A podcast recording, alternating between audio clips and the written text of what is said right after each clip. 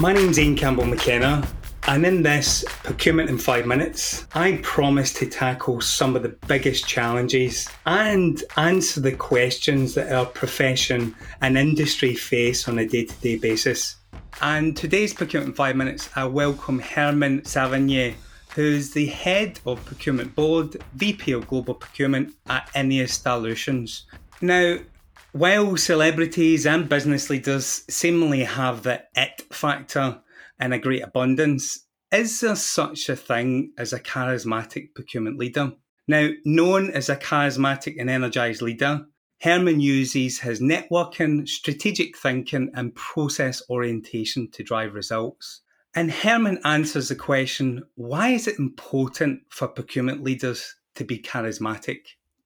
Ian, thanks for the question. I want to share some experience uh, with you. Uh, you know, I'm relatively new to procurement. I've been about seven years now uh, in procurement. I came out of the business. And when I joined procurement, my image of procurement was not a very good one. I didn't think they had a lot of good leadership, charismatic leaders, because the experience I had in the business was probably still a little bit the old view of procurement, where procurement was more of a transactional function, uh, not much of a strategic function. And I think this is something in the last 10 years which has changed already, I think, considerably. And charismatic leadership, I believe, is uh, one of the essential things you need uh, in procurement to really drive the function forward in terms of its uh, strategic ability to connect with the business uh, with the strategy the company has, and you will need these uh, types of uh, charismatic leaders to really help to to execute uh, the strategy.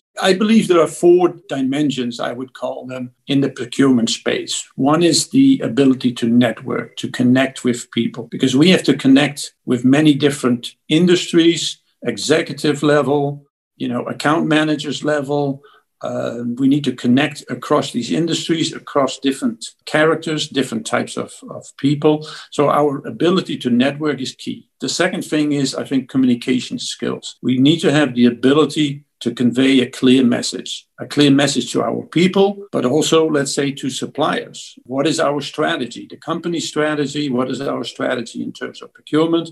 What do we value in our suppliers? What do we want to extract in terms of the value? So I think that's the second. And the third thing I believe is we need to be humble as leaders. And so being a charismatic leader, but at the same time being willing to be humble and down to earth, willing to roll up our sleeves, get our hands dirty, work with our own employees on key issues, do deep dives in maybe areas where you are not the expert, but you need to have a, a, grasp of understanding what your people are doing and what they're talking about. So I believe we need to be humble as leaders. And then I would say the fourth thing is we are typically seen as enablers, moderators, facilitators um, in the procurement space. You know, we interact with so many different people. We bring value inside the company. And at the same time, we need to transfer our business needs to our suppliers, that they have a clear understanding of what we want. So I, I, believe charismatic leadership, you know, is really important. We are a multidisciplinary function in procurement, and we have the ability to really connect many different building blocks basically together and connect them and make them a nice train which can then run over the tracks on a high speed. I believe that is probably what charismatic leadership in procurement can really bring. Great insights from another one of our thought leaders. Be sure to share the link far and wide. And of course, I look forward to our next five minutes together. Bye for now and have a great and productive day.